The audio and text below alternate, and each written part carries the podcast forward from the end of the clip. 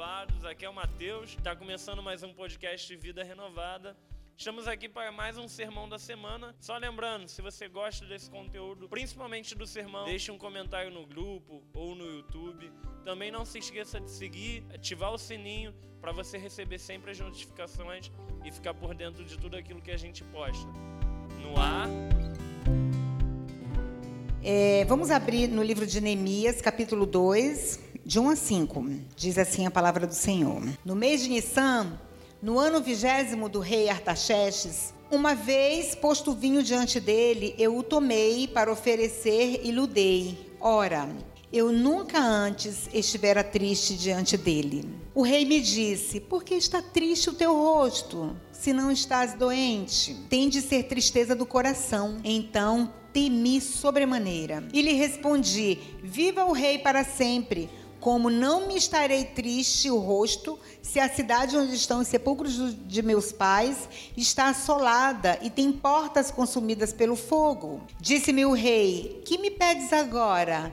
Então orei ao Deus dos céus e disse ao rei: Se é do agrado do rei e se o teu servo acha mercê em tua presença, peço-te que me envies ajudar a cidade dos sepulcros dos meus pais para que eu a reedifique.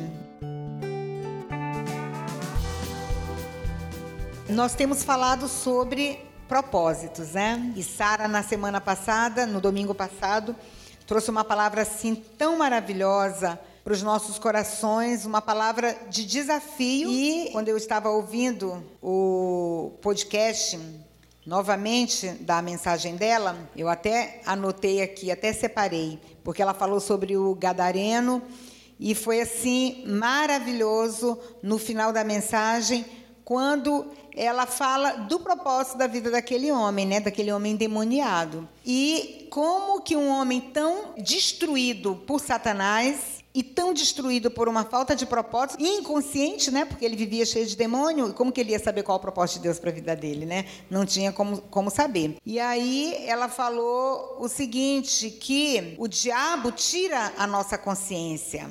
Ele destrói, né? Nos destrói, mas Deus devolve para nós. Não é isso? Quem estava aqui no domingo passado, mas Deus ele devolve para nós, ele devolve o quê? O controle das nossas vidas, né? O controle das nossas vidas, a capacidade. Então, o gadareno liberto, sem prisões, ele descobriu o propósito para a sua vida. Qual era o propósito para a vida dele? Vai e conta para todos o que eu fiz por você. Né? Então é, é, maravilhoso quando a gente descobre o que, que Deus quer que a gente faça. Senhor, o que, que o Senhor quer que a gente faça? Nós sabemos, queridos, que compartilhar as boas novas da salvação, independente de qual seja a sua missão, nós temos que fazer isso. Nós temos que compartilhar as boas novas da salvação. O Senhor nos encontrou de forma tão terrível, trabalhou nas nossas vidas e nós somos gratos a Ele, porque nós temos tanta alegria, nós compartilhamos, né? Nós falamos com os outros do amor dele para as nossas vidas. E Neemias, nesses cinco versículos que nós lemos do, do capítulo 2, ele aceita o desafio de fazer algo diferente e inusitado. Ele se curva diante do Senhor porque ele ficou sabendo de uma notícia de que a sua parentela, de que a casa dos seus pais estava assolada, devastada. E ele precisava fazer uma intervenção. Aliás, esperavam dele isso. Tanto é que o seu irmão foi lá no capítulo 1 e falou para ele: Olha, e aí, como é que estão todos lá? Ele perguntou. E o irmão falou: Olha, tá tudo desolado, tá tudo triste. E aí foi falando da fome, da pobreza, da, da aflição que todos estavam vivendo. E aí ele ficou muito entristecido com aquilo, mas ele não só ficou entristecido com aquilo, ele recebeu aquela notícia e aí ele começou a pensar o que, que ele poderia fazer para mudar aquela situação, como ele poderia ser um agente de intervenção como ele poderia ser bênção naquela situação? E ele era um líder, porque se ele não fosse, essa, essa notícia não teria chegado diante dele e ele nem teria se preocupado. Tipo, eu estou bem, sou copeiro do rei. Né? Quando a gente pensa assim, num copeiro, pensa num, num trabalho de menos-valia. Mas não era assim naquela época um copeiro, ele era um homem de grande confiança. O copeiro, somente o copeiro podia tocar a mão né? Ali nas, na organização, lógico, vários servos faziam, né? Tinha padeiro, tinha a, a, os cozinheiros, enfim. Mas o copeiro, ela era aquela pessoa que organizava, que provava.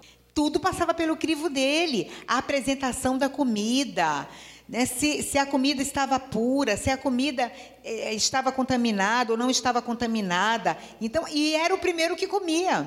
Então, se, se desse ruim para alguém, seria para o copeiro, né? Então, assim, o cargo de copeiro era um cargo de extrema confiança. Ele era um nobre. Todos aqueles que, podiam, que tinham um cargo de confiança e que andavam pelo palácio, provavelmente ele morava ali, eles eram chamados de nobres. Eram nobres, eram pessoas da confiança, tinha casa, tinha salário, salários bons, né? Então, assim, Deus estava abençoando e honrando Neemias naquele lugar. Mas Deus tinha um propósito específico. A gente tem que colocar isso na nossa cabeça. Nós não podemos perder esse foco de que Deus tem um propósito específico nas nossas vidas. Alguns propósitos, queridos, são propósitos gerais, para todo mundo, para todo mundo. Então, tem coisas que, que acontecem nas nossas vidas que é para acontecer na vida de todo mundo. Agora, tem coisas que só acontecerão na minha e na sua vida. Ah, pastor, então você está me dizendo que nós somos insubstituíveis. Se o Robson se esquivar de fazer algo que Deus tem para ele, então não vai acontecer, porque só pode ser feito por ele? Não, nós não somos insubstituíveis, não, de jeito nenhum. Que nós nem caiamos nesse grave erro para nós não nos ensoberbecermos e acharmos que Deus precisa e depende da gente, né? Não, mas aquilo que Deus determina para que o Sidney faça, para que eu faça, é algo que outra pessoa pode fazer, mas ela vai fazer de outra maneira, vai fazer de outra forma. Porque da maneira como Deus queria que eu fizesse, com as minhas peculiaridades, com as minhas características, ninguém vai fazer. Né? Mas não deixa de ser feita a obra. Não deixa. Então, não nos iludamos achando que, ah, se eu não tiver, não vai dar certo. Lê do engano. Vai dar sim. Pode demorar a pegar no trampo, mas vai dar certo. E Neemias ele teve esse entendimento, ele, ele teve essa clareza, porque com certeza Neemias ele era temente a Deus. Porque se ele não fosse temente a Deus, se ele não fosse de confiança de Deus, Deus não compartilharia uma tarefa tão importante para ele. Nós precisamos ser de confiança de Deus. Você é de confiança de Deus? Deus pode contar com você? Né? Deus quer contar conosco, mas nós precisamos ser de confiança. E aí eu queria que nós estivéssemos pensando assim, nas oportunidades para a gente poder chegar a cumprir aquilo que Deus tem para nós. E aí Neemias ensina algumas, alguns princípios muito importantes para nós com relação das oportunidades. Neemias, ele escolheu o tempo certo de se apresentar diante do rei. No capítulo 1, ele diz assim: As palavras de Neemias, de Neemias, filho de Acalias, no mês de Quisleu, no ano vigésimo, estando eu na cidade, na cidadela de Suzã, veio Anani ou Hanani, um dos meus irmãos, como alguns de Judá. E lhes perguntei pelos judeus que escaparam e que não foram levados para o exílio acerca de Jerusalém. Disseram-me: os restantes que não foram levados para o exílio se acham lá na província e estão em grande miséria e desprezo. Os muros de Jerusalém foram derrubados, suas portas foram queimadas. E tendo ouvido todo esse relato de tragédia, de desespero, assentei-me e chorei e lamentei por alguns dias e estive jejuando e orando perante perante o Deus dos céus. Ou seja, ele se incomodou, né, irmãos? Então, assim, nós precisamos pedir a Deus que gere incômodo no nosso coração. A Sara comentou na, na ministração passada como que as pessoas, muitas pessoas não se incomodavam com o gadareno e com a situação dele. né? Aquele homem endemoniado, sujo, rasgado, mijado, fedorento, andando para um lado e para o outro. Era uma ameaça para ele e para as outras pessoas.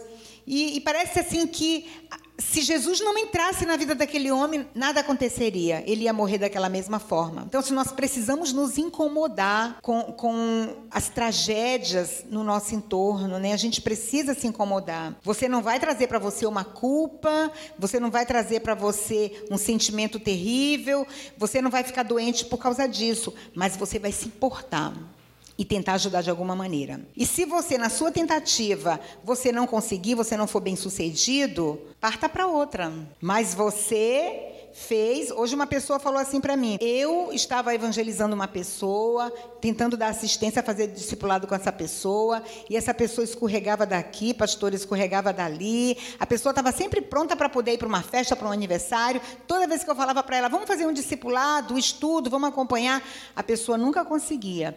E aí ela falou assim para mim: ó, as minhas mãos estão limpas diante de Deus. Esse sangue não vai ser cobrado de mim, porque ela trabalhava com aquela pessoa. Então é triste quando você trabalha com uma pessoa, você fica meses e meses, anos e anos, e nunca, de alguma maneira, você falou do amor de Deus para essa pessoa. E você pode falar do amor de Deus para ela, gente, sem precisar pregar o evangelho, né?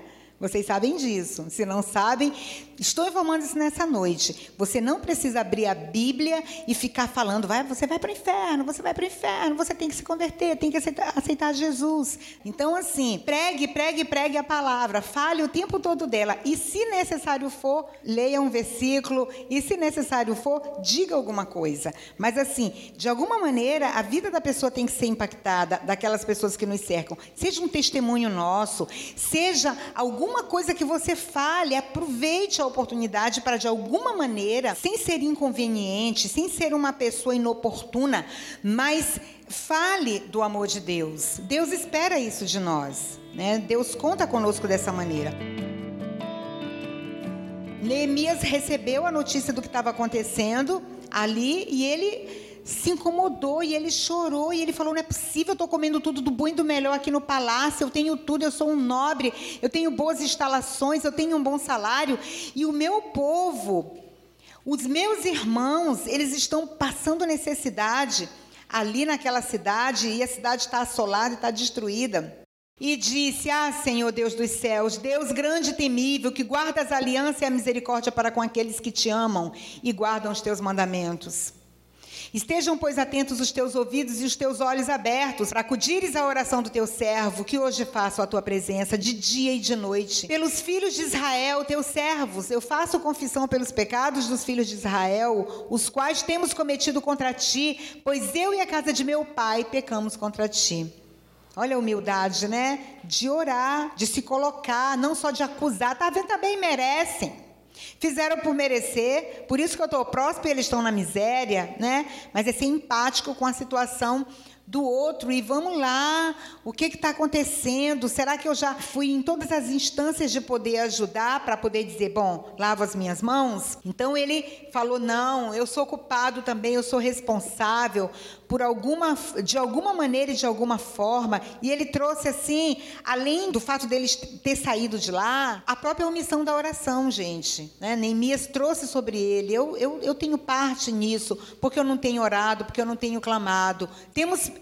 é, procedido de todo corruptamente contra ti e não temos guardado os teus, teus mandamentos nem teus estatutos e nem os juízos que ordenaste a Moisés teu servo. Temos andado distante do Senhor. Lembra-te da palavra que ordenaste a Moisés teu servo, dizendo: Se transgredires, eu vos espalharei por entre os povos.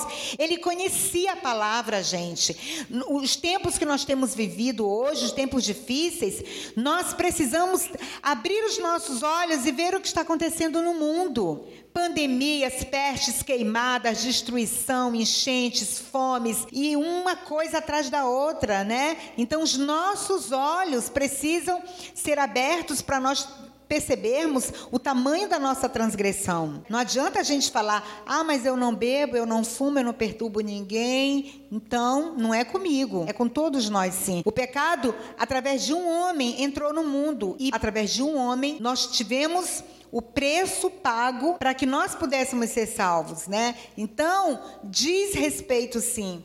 Diz respeito tudo o que um povo passa diz respeito a nós, né? É a nossa nação, é o nosso povo. Então, minimamente nós vamos orar, nós vamos clamar, nós vamos nos entristecer, chorar com os que choram, como a Bíblia diz. E aí ele segue, né, e fala assim: "Mas se vos converterdes a mim e guardardes os meus mandamentos e os cumprides, então ainda que vossos rejeitados estejam pelas extremidades do céu, de lá os ajuntarei e os trarei para o lugar que tenho escolhido para ali fazer habitar o meu nome. Estes ainda são os teus servos e o teu povo, que resgatastes com o teu grande poder e com tua poderosa mão. E aí, gente, ele vai falando, ele vai falando para Deus. É tão maravilhoso quando nós trazemos à memória aquilo que pode nos dar esperança ou aquilo que pode nos desafiar. Né? Nós precisamos trazer à memória todas as coisas concernentes àquilo que a gente está vivendo, né?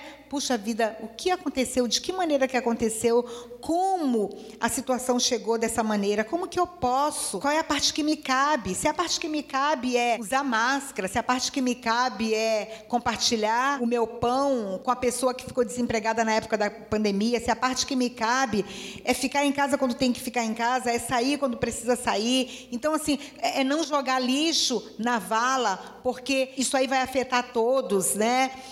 O que qual a parte que me cabe, né? Como que eu me importo? Como que eu me importo com tudo ao meu redor? Então, assim, ele foi ali conversando, ele foi trazendo a memória dele, ele foi, eu imagino que foi assim, um tempo de muita angústia para ele. E quando a gente chega assim no final do capítulo 1, ah, Senhor, estejam pois atentos os teus ouvidos à oração do teu servo e a dos teus servos que se agradam de temer o teu nome. Concede que seja bem sucedido hoje o teu servo e dá-lhe mercê perante este homem. Nesse tempo eu era o copeiro do rei.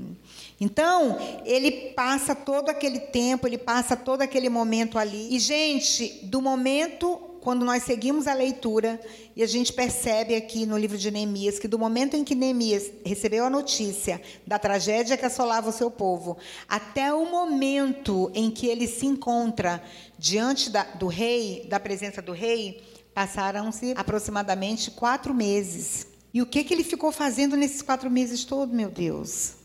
Ele ficou orando, ele ficou analisando os prós e os contras. Falo, não falo, o que que eu faço, como que eu vou chegar diante do rei, como que eu vou falar, eu sou um homem de confiança, eu preciso ir lá na minha terra resolver esse problema, mas como que eu vou? Será que o rei vai me dispensar? Será que o rei vai entender? E aí ele ficou ali. E como que, que eu vou encontrar recursos para poder reconstruir os muros, para poder dar um mínimo de segurança para aquele povo, levar provisão, cestas básicas, comida, o que, que eu vou fazer, de que maneira que eu vou fazer. Então, eu queria que nós pensássemos aqui em alguns pontos que é importante para nós aprendermos com essa situação de Neemias. Nós precisamos de tempo para assimilar a visão que Deus nos deu. Isso é muito importante, muito importante. Toda vez que Deus compartilhar algo comigo, Deus, toda vez que Deus compartilhar algo com você, e nessa sua busca de entender o propósito de Deus para a sua vida específico, né? Será que eu estou no lugar certo, fazendo a coisa certa? O trabalho onde eu estou, o lugar onde eu estou envolvida, onde eu estou envolvida. Então, você precisa de tempo para assimilar a sua responsabilidade e a visão que Deus te deu. Nós precisamos de tempo para poder entender. Então foi o que Neemias fez. Neemias ficou ali por quatro, por quatro meses orando, pensando nas estratégias. Como que eu vou fazer? Como que eu vou fazer para resolver essa situação? Peraí, eu tenho que falar com tal e tal pessoa, eu tenho que ir em tal e tal lugar, tem um documento que eu não tenho, eu preciso desse documento, como é que eu vou fazer? Deus te, te dá a visão, te dá o sonho que você vai para o exterior. Você vai para o exterior e você tem esse desejo, Deus fala isso com você. Então, você tem que procurar saber para onde, que exterior é esse? Você vai para a Europa ou você vai para a América do Norte, né? Para os Estados Unidos? Para onde que você vai? Se você vai para a Europa, você precisa de visto? Você precisa de que tipo de passaporte? O que, que acontece lá? Quanto que deve ser mais ou menos as passagens, qual a aceitação que esse país tem para imigrantes ou não. Então, assim, são muitas coisas. Como que eu vou fazer com a minha casa? Eu vindo, eu alugo, como que eu faço para poder me deslocar? Será que minha esposa vai querer ir? Será que meu esposo vai estar aberto para essa visão? Comprar um, um móvel, um imóvel, é, é, comprar, entrar no empreendimento, sociedade, gente, entrar numa sociedade. Então, seja qual for, fazer uma cirurgia, fazer um, um curso, uma faculdade, trocar de curso, trocar de faculdade, enfim, tudo isso nós precisamos assimilar as implicações disso, dessas mudanças e dessas escolhas nas nossas vidas, né? Precisa assimilar. Então, nós entendemos no texto que Neemias ele precisou de um tempo para poder assimilar tudo isso. Depois de tudo muito bem assimilado, né, nós precisamos entender a necessidade de fundamentar essa decisão em oração. A Bíblia diz, nós lemos aqui que Neemias orou ele clamou ao Senhor e ele disse: Senhor, eu tenho clamado a ti de dia e de noite. Então, ele fez ali a sua campanha de oração. Nós não sabemos o tempo que ele ficava orando, né? Em que momentos, mas era de dia e era de noite, né? Então, assim, nós precisamos clamar a Deus, colocar nós precisamos ter um tempo, irmãos, para poder definir isso, para poder escrever, ou para poder. Uma, uma, pessoa perguntou assim para mim: eu posso gravar um áudio? Né? A gente estava conversando sobre planejamento, e aí ela falou assim: será que eu posso, então? Eu, eu sou difícil para escrever, e eu não escrevo em bloco de notas, eu não tenho agenda, e se eu escrever num papel, eu vou perder o papel, e não vou saber onde que eu coloquei o papel.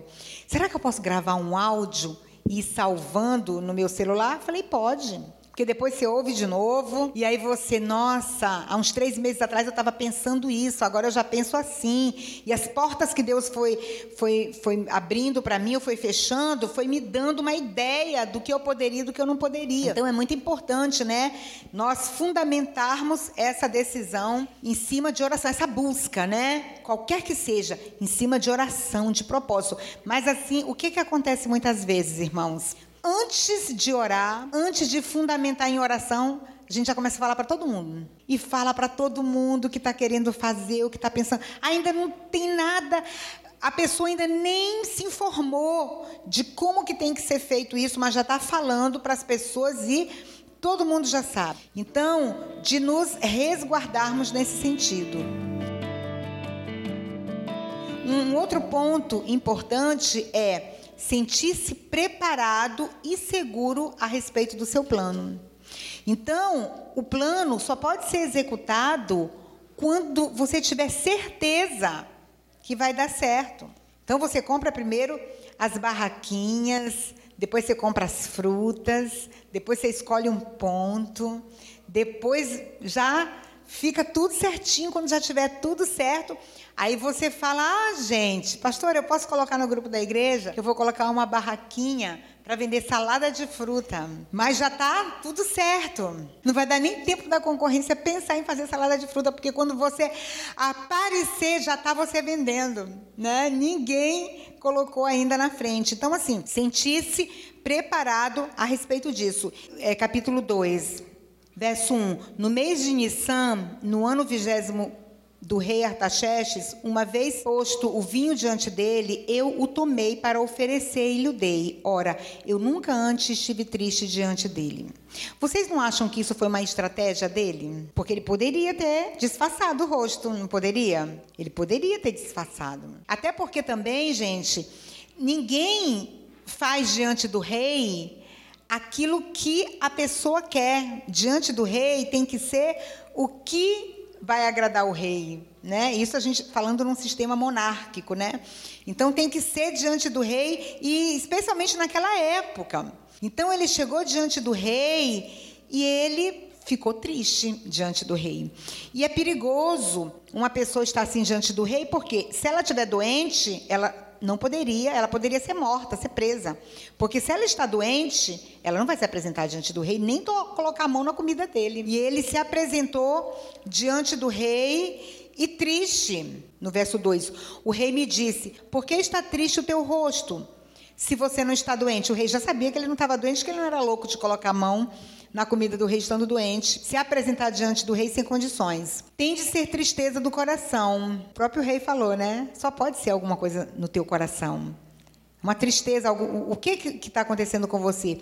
Então eu temi sobremaneira e lhe respondi: Viva o rei para sempre. E aí, aquilo que nós já vimos aqui, ele conta toda a situação para o rei.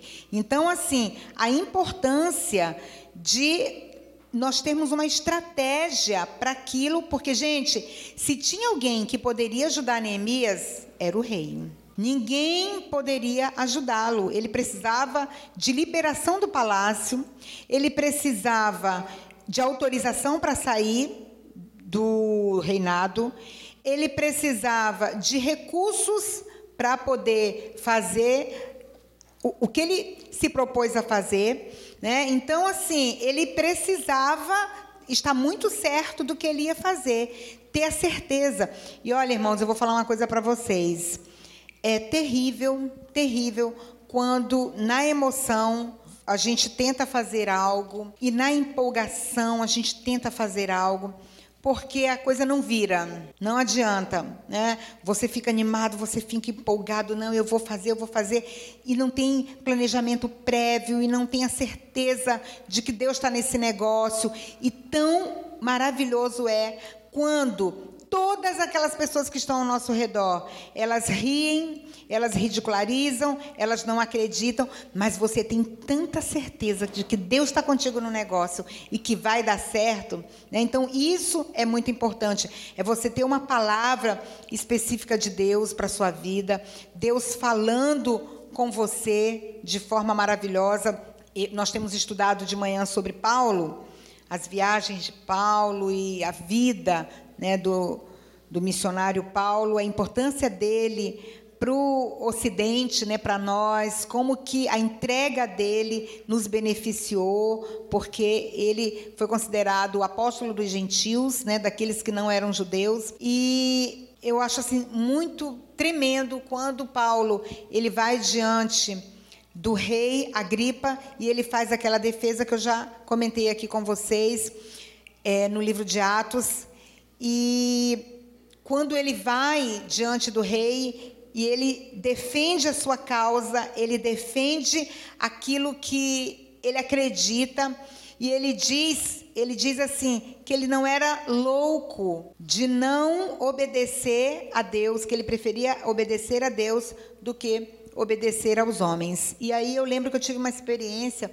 muito assim forte também quando eu me converti, eu ouvi Deus falando, depois de uns dois anos mais ou menos, eu ouvi Deus falando claramente ao meu coração do chamado que Ele tinha para minha vida. E quando eu fui compartilhar com o meu pastor, o meu pastor falou: hum, não, Eliud, essa instituição que você quer ir não é uma instituição legal, essa agência missionária para onde você está querendo ir, é uma agência que. Ele tinha, ele tinha muita decepção com, com a agência para onde eu estava querendo ir. E aí ele falou: procura um outro seminário, procura um outro lugar onde você possa estudar. Mas Deus tinha falado claramente comigo que era para eu ir para esse lugar. Era para eu sair de São Luís, para eu ir para Belém do Pará, para poder me preparar ali, estudar ali, ter um tempo ali, depois ir para o prático para poder trabalhar com os povos ribeirinhos. E eu comecei a orar, comecei a orar, comecei a clamar, e eu falei, Senhor, tem misericórdia, porque também eu não posso sair em desobediência, né? Tipo, Deus falou, se Deus falou, não interessa. Deus falou, eu vou e acabou. E aí o mundo fica se acabando atrás de você, mas você falou que vai, né? Então, assim, algumas vezes nós precisamos contrariar mesmo. Mas se depender de vós, como diz a palavra do Senhor, né? Se depender de nós, que tenhamos paz com todos. E eu lembro que minha mãe não queria, ela achava que era um absurdo, como assim? Eu tinha acabado de me formar. E aí você se forma, estuda e depois vai viver por aí como mendigo, pedindo de igreja em igreja, vivendo dessa maneira. Então, assim, ela não era convertida, então foi um tempo muito difícil. Mas mesmo assim eu falei, mãe, eu tinha 18 anos. E aí eu pedi, eu falei para ela, eu falei, mãe, eu, para mim é muito importante a sua bênção. Eu sei que Deus vai me levar para lá, porque Deus falou claramente comigo. Deus falou comigo através da sua palavra, Deus falou comigo através de sonhos. Meu coração arde pela certeza de que eu vou, mas para mim era muito importante que a senhora me abençoe. E aí minha mãe foi lá, conversou com meu pai, e aí ok, né? Eles falaram, olha, não era o que a gente queria para você, mas se você acha que é isso, né, coisa que você está na sua cabeça, e abençoou. E eu pude sair para poder fazer aquilo que Deus tinha me chamado para fazer. Mas aí eu tinha que ainda conversar com meu pastor. E aí foi toda essa situação. E tinha um outro pastor também, que era o co-pastor da igreja, e eu conversei com ele e falei para ele: meu coração está assim tão aflito porque meu pastor não quer liberar e eu não sei o que, que eu faço, eu estou muito triste, mas eu creio que Deus vai fazer, vai trabalhar na minha vida. E ele falou assim: olha, a palavra de Deus diz que é muito melhor nós obedecermos do que nós sacrificarmos. E ali ele ministrou para mim. Foi assim, Deus usou grandemente a vida daquele homem. E ele citou esse texto quando Paulo diz: Eu não poderei ser desobediente à visão que Deus tem me dado, a visão celestial que Deus me deu. Lá no discurso de Atos, quando ele fala para o rei Agripa de todas as suas intenções, por que, ele ele era um perseguidor da igreja, e ele conta seu testemunho, né? Que ele era um perseguidor da igreja, mas que a caminho de Damasco ele teve um encontro com Deus, e ali ele entendeu. Então, ó rei Agripa, eu estou sendo injustiçado, eu estou sendo condenado por falar do amor de Deus, por falar do amor do evangelho, mas eu quero dizer para você que eu não posso ser desobediente à visão celestial que Deus me deu. E aí eu fui e falei isso com meu pastor. Falei que eu não podia ser desobediente à visão que Deus tinha me dado. E Deus, assim, foi acomodando as coisas. A igreja não me sustentou financeiramente, né? Porque uma das condições, um dos requisitos quando você entra num seminário ou numa agência missionária, que a igreja que está te enviando, a igreja tem que pagar o seu curso, a igreja tem que sustentar você ali. Ele falou assim: Nós oramos por você, mas a igreja não vai assumir um compromisso financeiro com você. E durante todo o tempo que eu fiquei estudando ali em Belém, que eu me preparei, o tempo que eu fui para o prático, o tempo. Durante todo o tempo que eu estive em missões ali naquela região, Deus me sustentou. Não deixou faltar nada, nada, nada. Muitas vezes eu não tinha shampoo para lavar o cabelo, mas eu tinha sabão, tinha sabonete. Então vocês imaginam, cacheada assim, ó, lavando o cabelo com sabão, sabão homo às vezes, né? Era o que tinha. Qual, hoje você vai lavar cabelo com o quê? Com o que tem, né? Com o que tem, lavo. Então assim, for, foram tempos difíceis, mas Deus ele provia. Deus, ele guardava, Deus livrava. Durante todo o percurso por onde nós passávamos, no caso, eu e minha equipe, eu ainda não era casada, não conhecia o Rivaldo. Deus ia ali sustentando a gente nos trabalhos que nós fazíamos na madrugada, quando a gente saía para trabalhar com criança de rua, para levar o chocolate, as crianças cheirando cola, as crianças é, drogadas, violentas, agressivas, né? Então Deus, ele sempre guardou, ele sempre protegeu, mas a gente precisava ter as estratégias certas, né? O que fazer, em que momento ir. Então assim, eu tive aquele tempo também de orar, de saber qual é o momento que eu vou falar isso com essas pessoas específicas. Senhor, vá abrindo as portas. E até a, a, a chefe do meu trabalho, ela ficou triste na época, mas ela falou: Não, eu vou te abençoar, eu vou comprar as passagens para você. Então, assim, todo o mover que Deus fez prova que ele guarda os seus quando você se aliança com ele, quando você clama a Deus e busca da maneira como Neemias estava ali de dia e de noite orando para que Deus fizesse o que Deus disse que faria.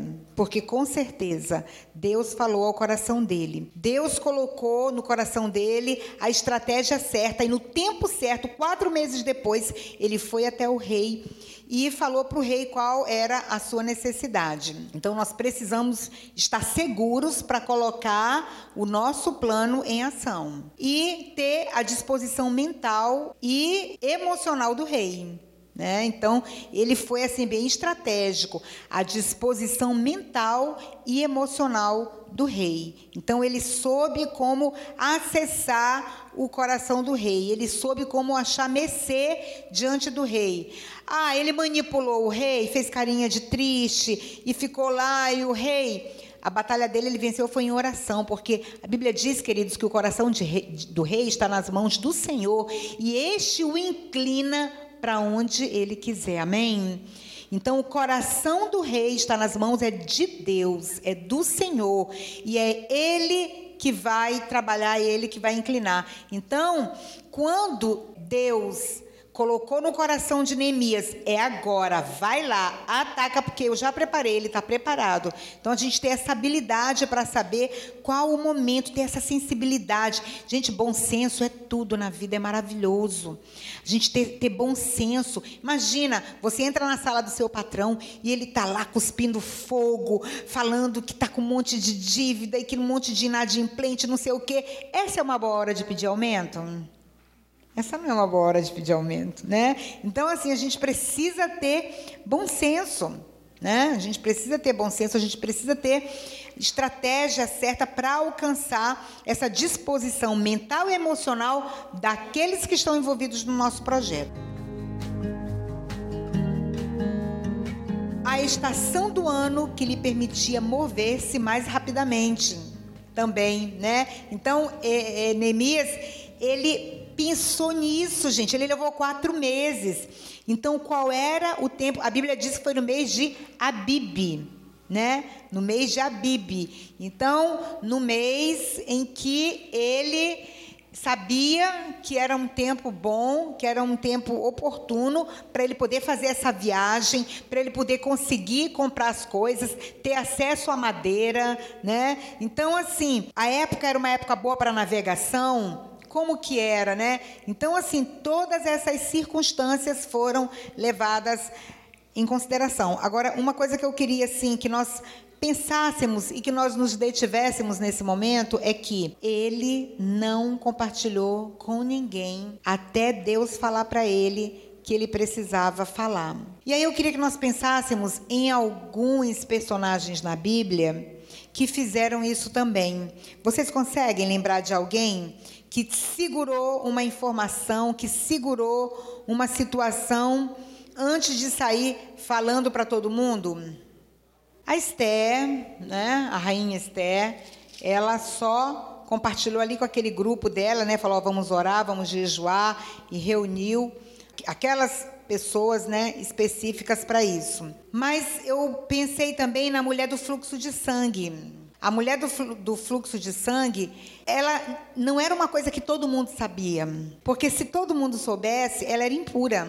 Então ela não podia estar no meio das pessoas. E a Bíblia diz que ela, sabendo aonde Jesus estava, sabendo que Jesus ia passar por aquela região, ela foi atrás, ela se meteu no, no meio das pessoas, né, se embrenhou ali junto de todo mundo, ela estava junto com todas as pessoas. Então, assim, se ela, se as pessoas soubessem, se ela ficasse contando para todo mundo, gato, periquito e papagaio, ah, o que que você tem? Ah, menina, eu tô com um fluxo assim assim que não que não acaba e eu tô desse jeito e passando mal assim e, e, e vivenciando todos esses problemas. Então, assim, se ela compartilhasse isso com todo mundo, ela não poderia estar no meio das pessoas e fatalmente ela teria perdido a bênção de encontrar com o Senhor. Então, assim, nós precisamos ser pessoas que a gente tem cautela, nós precisamos ser pessoas que têm cuidado com aquilo que a gente fala,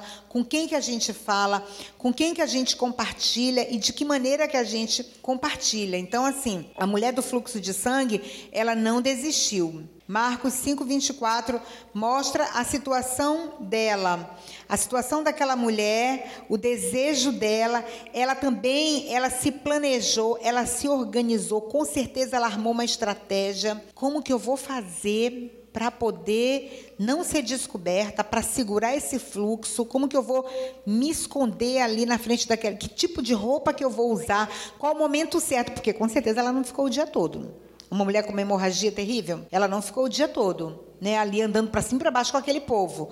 Então ela fez uma estratégia e aconteceu que certa mulher, que havia 12 anos vinha sofrendo de uma hemorragia, e muito padecera à mão de vários médicos, tendo despendido tudo quanto possuía, sem contudo nada aproveitar. Antes, pelo contrário, indo a pior, Tendo ouvido a fama de Jesus vindo por trás dele, por entre a multidão tocou-lhe a veste. Porque dizia: Se eu apenas lhe tocar, eu ficarei curada e eu não precisarei fazer alarido, eu não precisarei, ninguém vai ficar sabendo. Então vai ser o meu segredo. Eu vou tocar nele, ele é poderoso, eu tenho ouvido tantas coisas sobre ele. Eu vou tocar nele e eu vou ser curada, né? Então ela fez, né, sua estratégia, seu plano, e ela segurou aquilo ali para que não as pessoas não espalhassem né, os planos dela, porque os discípulos não iam deixar aquela mulher encostar em Jesus. E logo se lhe estancou a hemorragia e sentiu o corpo estar curado do seu flagelo. Na hora ela sentiu. E Jesus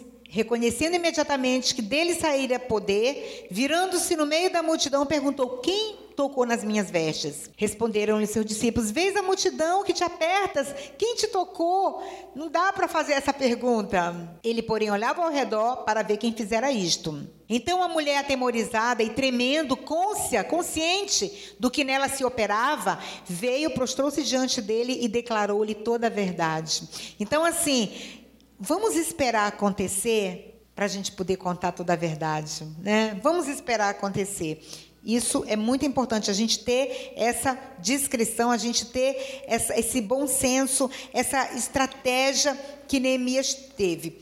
Uma outra pessoa que eu gostaria também de que nós refletíssemos aqui, que foi também bem sensata, bem prudente, bem privativa com a história dela. Foi a viúva de Sunem. A viúva de Sunem, lá em 2 Reis, capítulo 4, conta a história dessa mulher que essa mulher ela foi agraciada por Deus pelo fato de não poder ter filhos e já na sua velhice Deus deu um filho para ela. Esse filho, amado, querido, esperado, planejado, desejado, certa vez foi com o pai para o campo e aí pegou lá uma insolação e o menino começou a gritar: ai, ai, ai, pai, minha cabeça, minha cabeça. O pai voltou com o menino para casa, colocou o menino dentro de casa e o menino morreu.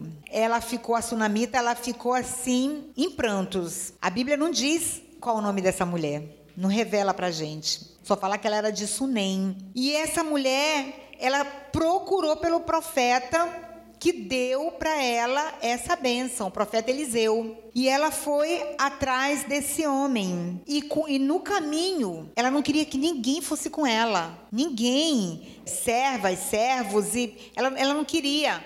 Ela queria ir sozinha, era o tempo dela. Ela queria ir nesse caminho, nessa corrida. Ela queria ir nessa busca sozinha. E aí ela foi e no caminho que ela ia, as pessoas que encontravam com ela perguntavam para ela: "Como você está? Você está bem?" E o que, que ela respondia? "Vai tudo bem." Ela estava sendo hipócrita, falsa? Não. Ela estava sendo estratégica.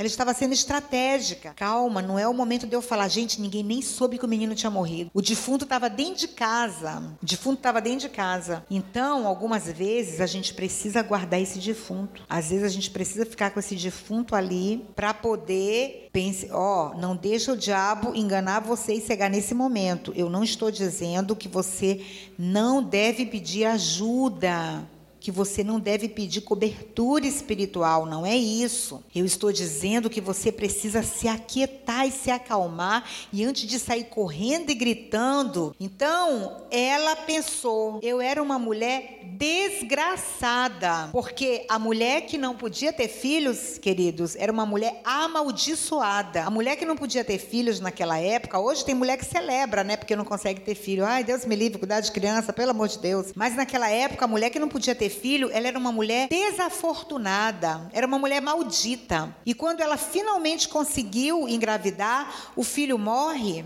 Ela falou: Não, eu vou direto no dono dos porcos. Não quero falar com os porcos. Eu não quero falar com Geazi, o moço do profeta. Eu não quero falar com ninguém. Com ninguém. Eu quero falar com quem profetizou a bênção para mim com quem fez com que essa criança chegasse. E outra coisa, ela já era de idade avançada, o marido já era de idade avançada. Então, olha só, Neemias ficou quatro meses para decidir o que fazer. E ela também levou em consideração tudo isso, porque ela poderia pensar: quer saber de uma coisa? Vou enterrar meu filho com todas as honras e vou engravidar de novo. Mas ela não podia se dar o luxo disso, porque o marido já era velho. Ela também já não devia ter mais condição de engravidar. Ela falou: não, tem que ser esse, tem que ser dessa maneira. E eu creio assim que não foi um capricho, gente. Quando a gente lê toda a história da sunamita, não foi um capricho. Se você abre em 2 Reis, capítulo 4, do 8 até o 37, você vê, não foi um capricho, foi a direção que Deus. Porque ela creu em Deus. Ela creu em Deus. Ela teve uma experiência com Deus quando ela conheceu o profeta Eliseu. Ela teve uma experiência com Deus, ela falou: "Não, Deus, Deus, esse Deus poderoso que me deu um filho, não, ele, ele, ele tem alguma coisa, mas eu quero ouvir do profeta. Eu quero ir direto naquele para quem pode me ajudar." E assim ela saiu e foi para o Monte Carmelo, onde Eliseu estava. Quando ele ainda estava um pouco longe, quando ela ainda estava um pouco longe, Eliseu a viu chegando e disse ao seu empregado Geazi: "Veja, a mulher de Sunem vem vindo aí, corre até lá, Geazi, e pergunte para ela se está tudo bem com ela, com o marido dela, com o filho dela.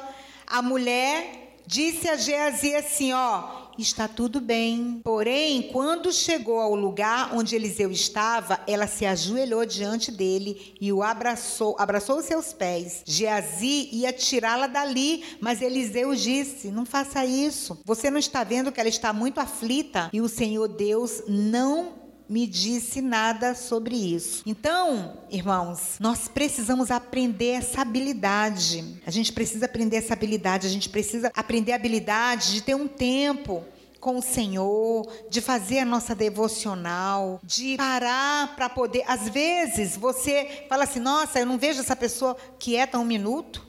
Essa pessoa não ora, essa pessoa não, não faz sua devocional, não faz suas preces, né? Você pode fazer isso na cozinha. Eu conheço pessoas, mulheres, que o momento em que elas faziam a devocional delas era o momento que o barraco estava quieto que o marido tinha saído, as crianças tinham saído, né? Então ela ia ali para sua pia da cozinha, enquanto ela lavava toda aquela louça, arrumava aquela cozinha, ela estava ali clamando, orando, Deus falando, ministrando.